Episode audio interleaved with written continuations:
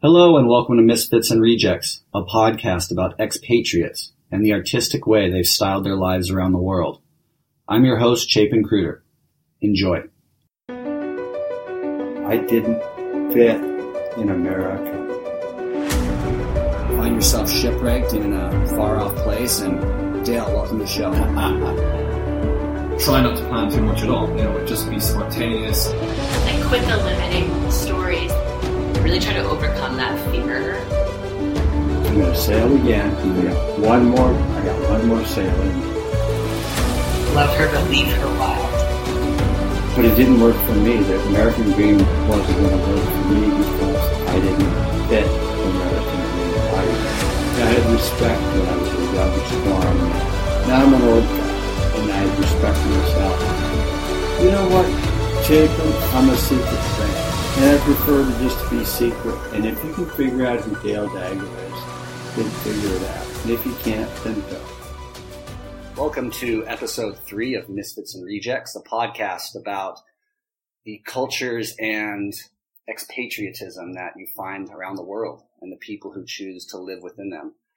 I'm sitting here with an extremely talented, interesting, beautiful young lady by the name of Carly Fox, her new married name, who has been residing in Nicaragua for the last four years. She's 28 years old, um, but had been on the road traveling prior to that for four years. So I think she'll add a lot of uh, good content, and uh, we'll get to hear a lot of interesting things about her life in Nicaragua and life on the road. Carly, welcome to the show. Thanks, James. So I met Carly in Nicaragua a few years back, and uh, she struck me as an individual who was very independent and willing to really put herself out there and and venture to the farthest fields to really soul search and, and figure out who she was and what she wanted in life. It struck me that uh, there wasn't many girls doing that around Nicaragua back in the day. So before we get into you coming to Nicaragua, I'd kind of like to learn more about you and your past and and where you come from and, and why do you think you became a traveler and, and chose to live in, in Nicaragua? Yeah. Like when did it start? Let's let's start there. Yeah, I think uh, growing up in, I mean, not to insult anyone from Winnipeg, it was a great place to grow up, but um, for my kind of framework of grading a place, I'm not really interested in living there. I didn't really have what I wanted. So growing up in an undesirable for me place, um, place to be made it pretty easy to want to seek, seek, you know, at a pretty young age.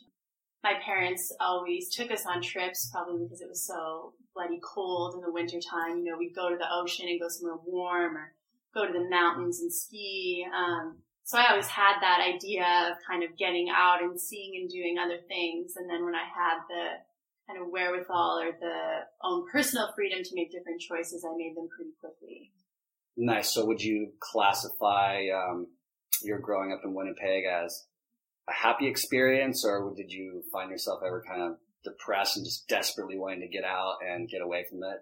I mean, I guess both. Like Yeah. really happy existence, great fam, lots of love.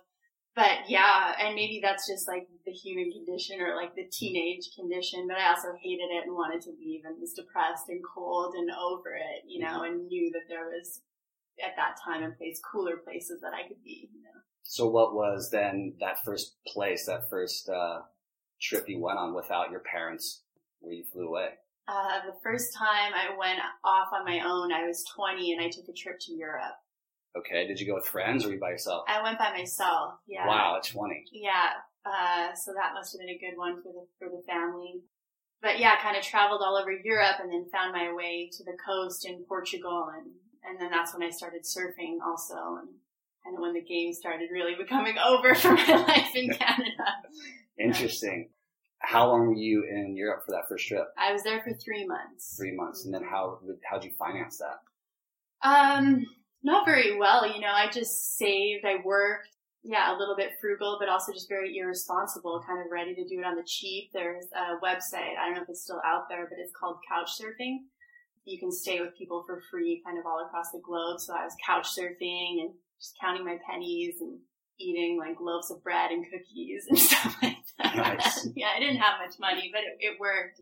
Um, money's never really held me back from doing what I wanted to. So Now, did you have a plan or an itinerary or how this So you worked with the plan to go to Europe, and then prior to getting to Europe, did you have an itinerary of how this was all going to play out when you landed? I had a couple of ideas. Um, I'd be lying if I said I didn't go there also to see a guy.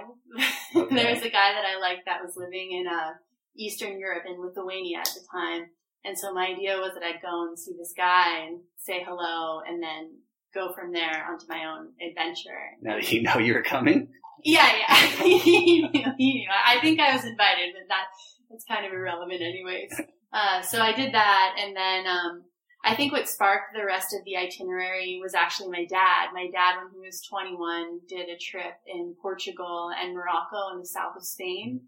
And I'd seen photos of it and he was just kind of this radical dude with like long hair and like no shirt and this canvas bag and he told me all about his adventures and so that place and time in his life but then also in the world was really attractive to me and so I knew that I'd kind of want to go check that area out and following dad's footsteps. yeah, I don't think I was like looking at it exactly like that at the time, but looking back, it definitely inspired that, you know. That's great. Now, so you discovered surfing there.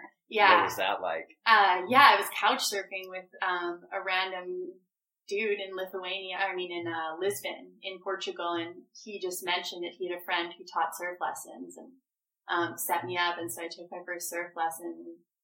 Yeah, and then the rest of that trip, I stayed kind of on the coast and surfing all the way through Portugal and into Morocco. And I've always been kind of competitive, and so especially with those physical feats, um, once I started surfing, I really wanted to be good at it right away. And surfing's not something you can be good at right away, as you know. Yeah, yeah, of course. I mean, it's a lifelong struggle, yeah, always working at it. that's right. But that's interesting. So you met a guy, he kind of said, Hey, try surfing. And then did he travel with you after you kind of caught the bug or? No, I took this one day of uh, surf lessons in a, a little town near Lisbon in Portugal, and then after um, heard that there was surf in the Algarve, which is like the southern tip of Portugal, and so went there right away, Solo. solo, and, And then- kept going. And going to Africa is where you kept going. Yeah, That's yeah, gnarly. So Yeah. tell us a little bit about that as a, as a female at 20 yeah. who just figured out how to surf, decides to go to Morocco by herself. Yeah, I mean, I think I might have been in a little bit over my head, but but uh, it was a great trip. I was a little nervous. Um, people also, I'm sure they always talk about this, but at the time, like you know, Morocco was dangerous, or you had to be really careful, and so all of these little seeds of fear had been planted. But I still went, and uh, yeah, took overnight trains and went in the markets in Marrakesh, and I remember uh, that was the first time, like really being aware of. Uh, of myself being a female and that being like something very culturally different from being a man in that country and like the places that you could go and feel comfortable or what you would wear and feel comfortable was like very defined and different. And so I think that was actually a pretty powerful and, and important experience for me to have at such a young age, like that awareness and kind of feeling through these cultural boundaries and being a woman and, and what that means, being alone in a place that you don't feel comfortable. Uh, Mhm. I was scared and, and I loved it. And Mhm. yeah, I'd do it again. And how did the locals treat you? Did you find that the, the seeds of fear that people had put in you were true, or did you encounter a completely different sort of culture when you went and explored it? Yeah, I, I didn't encounter any uh, any problems, so I'd say definitely the the latter. Yeah, it was safe and easy. I definitely was more aware of covering myself up and those sorts of things, but remembering back to that that time, I, I remember like the warmth and the friendliness of people and local guides kind of showing me around and bringing me places. And, And would uh, families take you in? Did you have any experiences like that where um, they would invite you in for dinner or take you home and let you crash or anything like that? I didn't have any families take me in, but I was probably too scared to, you know, to engage. And uh, what kind of waves did you encounter? How was the surf there? Well, I guess it's always relative to your surfing ability. I remember catching my first green wave there. Um, I remember uh, driving up to like a couple dramatic cliffs with serious drop offs and seeing some like real surfers down below surfing these kind of big, beautiful point breaks. At the time, I didn't really know what I was looking at, but have those kind of images cemented in my mind, kind of gnarly paddle outs through rocks and big waves and the water was a little bit cool when I was when I was there. and uh, yeah, and then there was obviously some friendly, playful places that I surfed and, and had some success. So. So your first green wave, what was that like? And, and was the spot well known? Was it a secret spot? Who took you there? Uh, I went there. There was like a little surf camp in the town that um, I landed in at like the southern kind of point in, in Morocco, which is called Tagazout.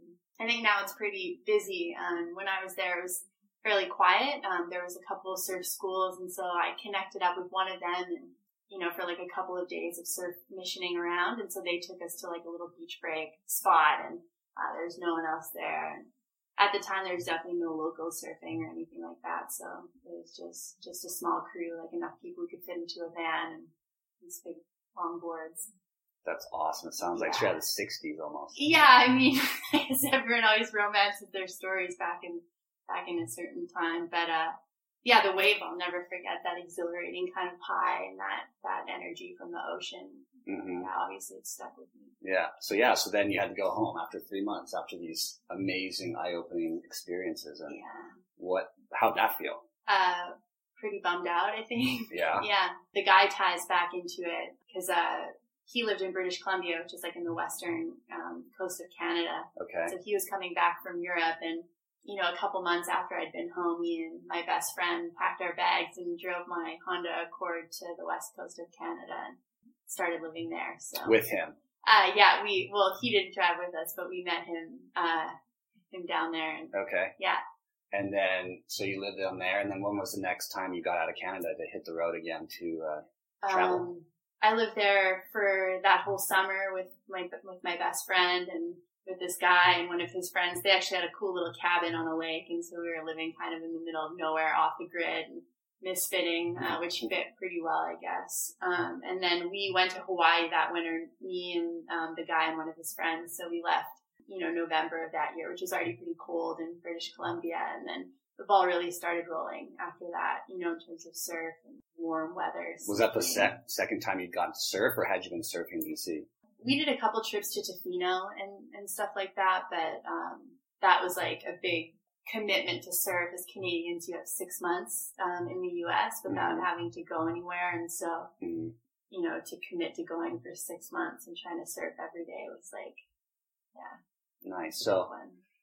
I want to kind of contrast your experiences throughout what we just talked about. So you went to Europe and you had the, the, the old European kind of classic tour, then Morocco, which is very culturally different, much poorer country than mm-hmm. I'd say the rest of Europe. And then you go back to Canada and you go to the West Coast and then Hawaii. Out of all those places, was there like a draw to get back to a third world country? Because I mean, you're living now in Nicaragua. You've been here. You love it. What do you think? You think there's something about the the experience you had in Morocco that might have inspired you to want to get back to that sort of environment? Yeah, I, I, wouldn't give myself the credit that at that time those seeds were planted, like consciously, but looking back now, for sure, that sense of being somewhere like raw and wild in a sense and uncharted was like super, super attractive. So even like living in the mountains in British Columbia with no power, you know, being in those places on the fringe, I guess I was attracted to them always and, and, uh, yeah, and maybe something about like the, I don't know what the word is, the unregulatedness Mhm. of those places is, is where, uh, where I wanted to be. So then, where was the next place that you got back to, which was similar? Um, I mean, I- I mean, even in Hawaii, there was those pockets. I was volunteering with a family on a farm and we worked a couple hours a day and had a truck and would go surf. But there's like a huge fringe culture of people that live on those islands and kind of are trying to live off the land or live these like really simple, basic lifestyles. There's also people there with millions of dollars and beautiful homes. But, um, so I think that I was like always feeding that, you know, that craving or that urge to be in those alternative places or finding those kind of grooves in, in places that I was. But it wasn't until probably I got to Nicaragua that I really settled back into that feeling of being like, you know, in a new frontier, being Yeah. like off the map. And, Yeah. You bring up a good point, which I never considered before, that you don't necessarily have to come to an extreme place like this to get that feeling that we just spoke about, which is that sort of fringe, I don't say antisocial, but like anti-cultural, like for the culture that you're living within. Right. Um, just kind of be yourself, and you can find it in these little pockets within the states or Canada or um, a first world country where I've always, I guess, been under the impression that it's more like the third world country has those kind of pockets more. Right. I But- think it's easier here because it's everywhere. There isn't really the alternative, although slowly it's creeping in, you know. But uh, yeah, it's like that conscious choice to do something different or like, yeah, not have to fall into the the trappings. Not afraid to be be out there, and that's inspiring. I know you spent some time in Indonesia, and you told me a story recently of by yourself renting a scooter and island hopping Yeah. out to uh, a very desolate part of Indonesia on the island of Sumbawa, I believe, Lakey Peak. Yeah. You want to talk about that experience and how that came about? Yeah. And how long had you spent in Indo before you did that? I hadn't, I mean, I hadn't been in Indo too long, maybe, you know, a couple of weeks or, um, got into Bali and realized it was pretty busy and it wasn't what I was interested in. And so I went to Lombok and kind of found a little place there and was posted up and surfing every day. And then once you start talking to travelers, you hear of like, oh, the next island or the next spot. And I mean, the scooter is just a great way to get around and those islands. It's pretty fun and there's ferries from island to island. So yeah, I kind of caught the whisper of waves and less people and, you know, kind of a wilder frontier and got on the scooter and packed up my board bag and left my backpack at a hostel in the town I was in in Lombok and and it was incredible. Uh, I stopped on um, the in Sumbawa on the um, I guess it's the western coast. There's a couple waves there first, and uh, that was pretty remote and wild. And then um, there was two guys, just like friendly travelers, who were keen to go across to Sumbawa, and so they we went together with a caravan, which probably made it a little easier. Okay. But uh, You don't hear many people doing that. I mean, I've done um, just to like um, Maluk, you know, and mhm. that western part of Sumbawa, but to scooter all the way up to Lake, Lakey's like that's a true adventure right there. Yeah, yeah. I mean, I think that just like walking or bicycling, even just being on a scooter, um, versus like flying, obviously, or being in a vehicle, you're a lot more connected and interactive with the the culture and the people as you're rolling through town. I remember kind of cruising through little villages and picking up those bottles of gas that you have to get on the side of the road and and all the kids running out and like mobbing the bikes and being really stoked. So I have nothing but good memories from from that trip and good roads. yeah, good Were the roads really good? Yeah, yeah. I think they were new. There was like a big mine on on Sumbawa, which is kind of weird. But I have a feeling that uh, invest in some infrastructure for sure. So you made it to Lakey Peak, and how long did you stay for? Uh, a couple couple weeks all together in Sumbawa. I think I was in Indo maybe for two months, maybe just a little bit less than that, and and in Thailand for about a month. So that was that kind of trip, and that was uh, leaving from Hawaii to go on that adventure, and then I went back to Hawaii for a couple months Okay. after that.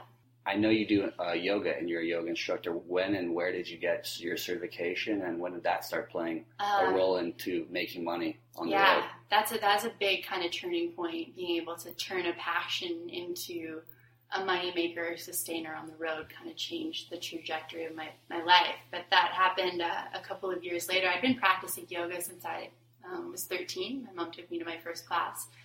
And then um, when I was in college and rehabbing from athletic injuries I'd had, yoga started to play a pretty big part. And then um, once I was out of college and out of playing competitive sports, I really started doing a lot of yoga. And so, kind of while I was in Hawaii practicing a bunch, and then after those two winters in Hawaii, I moved to Vancouver, saved up a bunch of money, and took a teacher training in Costa Rica. It was like a month long intensive, and found myself on the shores of Nicaragua shortly after that.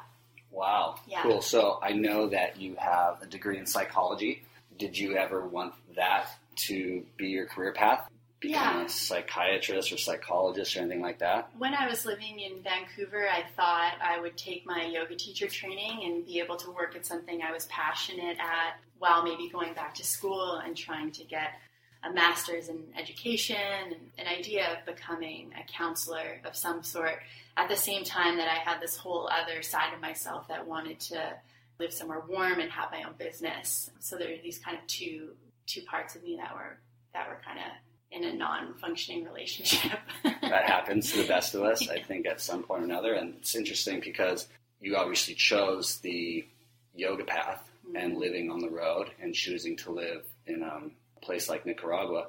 Was it on that trip to Costa Rica that you got your yoga, cer- yoga certification and you decide like, I'm not going to go back and, and do a master's and this is kind of where I'm going to stay and how I'm going to do my life from now on? I still hadn't decided that. I my plan was to stay um, in Central America for a few months after my training and just get some teaching experience and surf. And then, um, you know, I was always going to go back to Vancouver and get set up again and and keep keep going along the path. I think I had this idea that whatever I wanted to do in this life in, in terms of living in the tropics or creating a business was something that I had to do much later. Like I wasn't ready for it in that moment. I needed more money or more of a plan or more qualifications. So I was kind of like slowly adding things into my little bag of tricks that eventually one day I would spin into something, you know, that I really wanted to do. But I didn't think that that time and place was now or, you know, in that Mhm. moment. Interesting. So then, when when did it come, and how long did it take? I mean, because you started traveling at 20. How old are you approximately when you got your yoga cert? Um, I guess I was. Uh, I think that I just turned 23 or just turned 24. Um, just turned 24. So yeah, and then that certification was just again, as I said, something to kind of keep uh, fueling travel and, and practice while working towards something bigger than that. And you know, I think that it's still a work in progress. I don't even feel like I'm at the end point now, but um, once I was here in Nicaragua and decided to stay for longer than a few months just because the doors kept opening up and I was finally working at something I was interested in. I don't even know what I was going to say. That's all right. Let's talk a little bit more about that. So, when did you actually arrive in Nicaragua, and how did you get here? Why Nicaragua? Uh, so yeah, I did training in Costa Rica, um, and then decided to come up to Nicaragua because it was cheaper. That's what I heard. Interesting. yeah, it's cheaper and less crowded. Those are common themes that uh, thread through a lot of my travel decisions.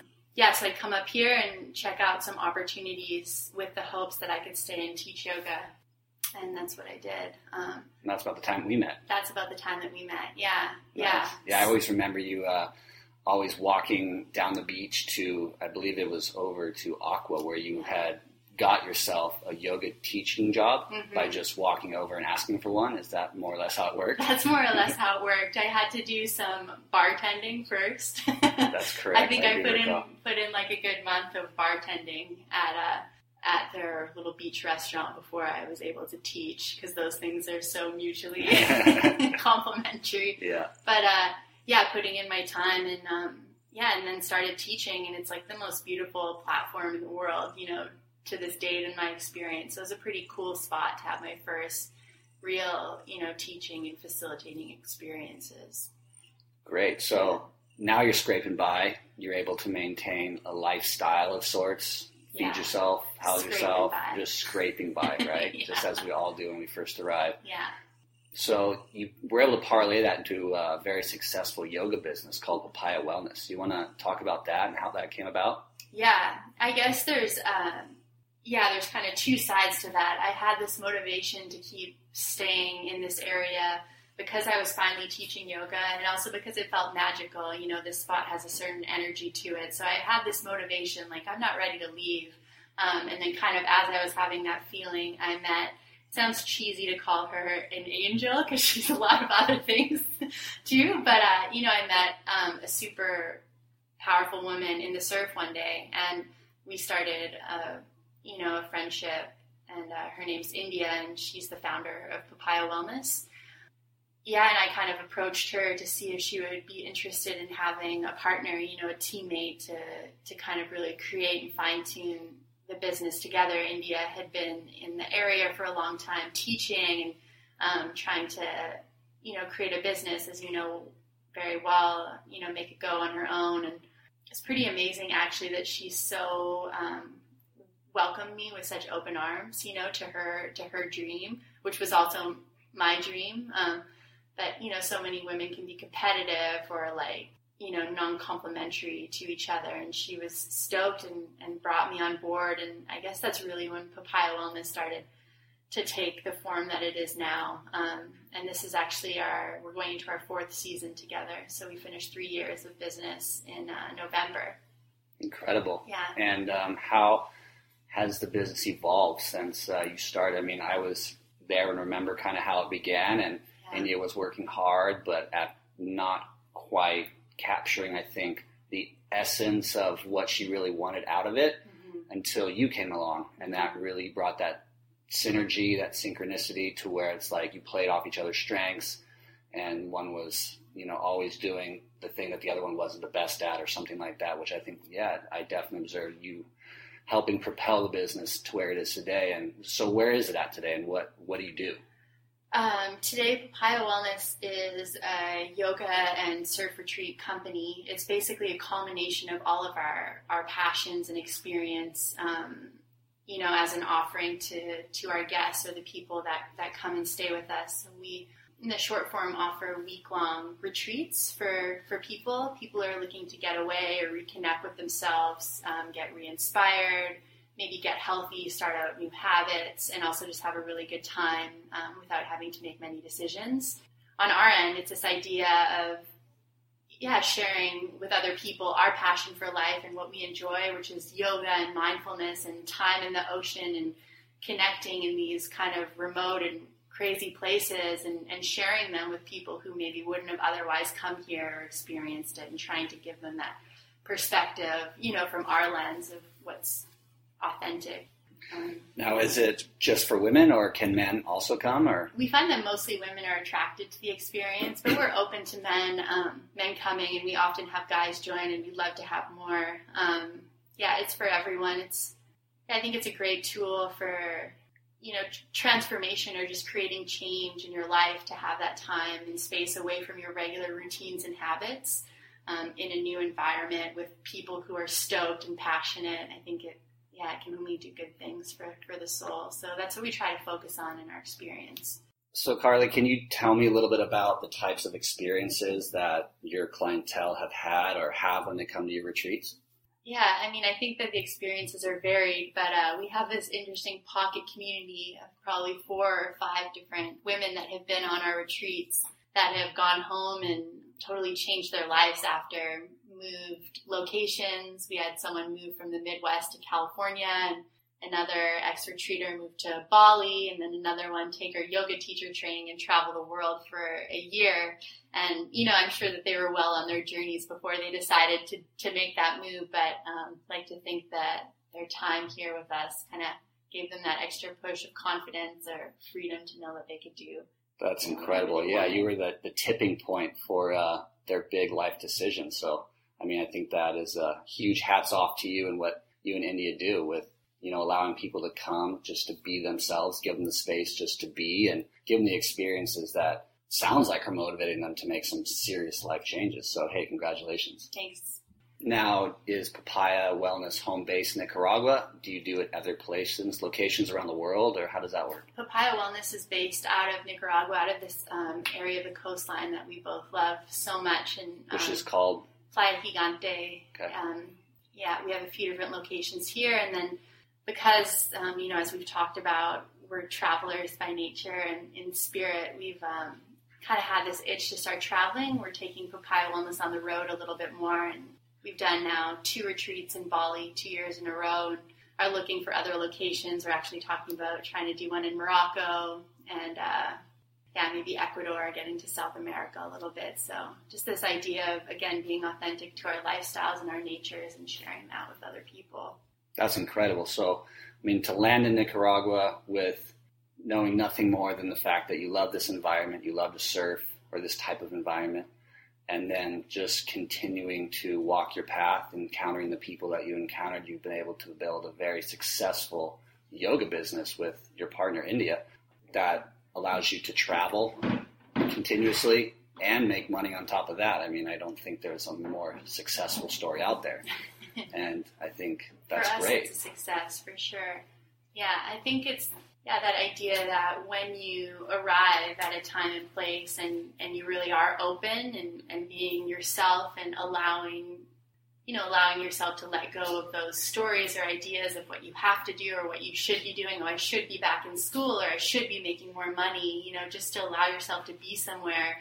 Um, just being here and, and taking the time to kind of settle in and do things I didn't want to do to slowly start doing more and more of what I did want to do. Um, Which was like bartending to then become a yoga instructor. yeah, the doors, you know, continually started opening more and more, and it became more and more clear what we're doing and, and that it is possible and, you know, that it could happen right now as opposed to some other random point down the road. So, And that's great. And you met your husband here, recently Yeah. married. yeah. And There's how always a guy in the mix. Yeah, I met my husband here. I met him, yeah, right away. that's great. And what does he do for a living? Um, he also has a radical story um, and is doing community development in this area. So, kind of working at a very community level, lots of empowerment and um, census to elect projects um, that kind of fulfill the community's greatest needs at any given time. So, a lot of that's education focused or you know community health focused. English classes. That's great. Yeah, I hope to get to talk to him and hear his story. He's, a, Yeah. he's a really good guy, Bo. They call him a do-gooder the at dude. the bars in these parts.